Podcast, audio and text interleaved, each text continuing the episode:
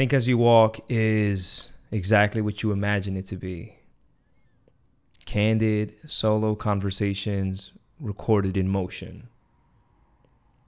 And on the spot, emboldened self criticism, critiques, perspectives, opinions, rants, even jokes, anything that's on my mind as I'm walking the streets of Brooklyn, New York City, and other boroughs, of course. All recorded on my iPhone. On a daily basis, I make an effort to walk a minimum of 10,000 steps each day. Um, very aware of the endless health benefits of walking. And I've always wanted to get my foot in the podcasting realm. And it struck me a few weeks ago um, that during my, my evening walks and other moments throughout my weeks when I'm walking would be the perfect time to to record and would be the the ideal way to get my foot in the door and do something completely different. Think as you walk is like looking in a mirror. It's amplifying the often stigmatized idea that it's taboo to to talk to yourself. I'm someone who talks to himself ad nauseum all the time, and I've been that way for for as long as I can remember. I've always talked out loud, and I've always problem solved in that manner.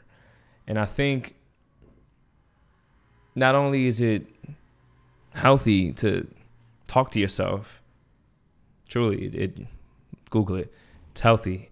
Everyone should practice it. Um, but I think it should be far more encouraged to uh, to talk to yourself. And think as you walk is just an extreme iteration of that practice of of of, of endless refinement. Just talking to yourself being being candid with yourself holding yourself accountable vocalizing your problems vocalizing your solutions vocalize your joy vocalize your sorrow. There are no wrong answers. These videos or these podcasts rather are for the most part unedited. It's raw, it's impromptu, it's on the go. On paper, it's unprofessional, although I have a professional mic on my iPhone. Um, this is different. My name is Ariel Zorrilla, and this is Think As You Walk. Pull up, join me.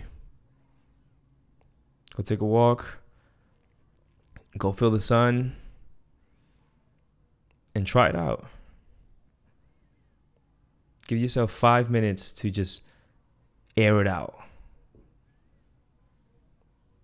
I don't give a fuck if people are looking at you.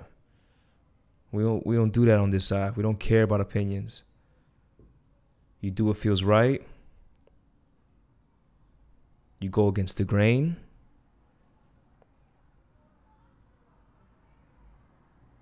And you air out whatever needs to be aired out in a way that's private, but also in a way that's that's brave and and unrefined. I'm encouraging you to do that. This is episode one. I'm off this. Love eternal.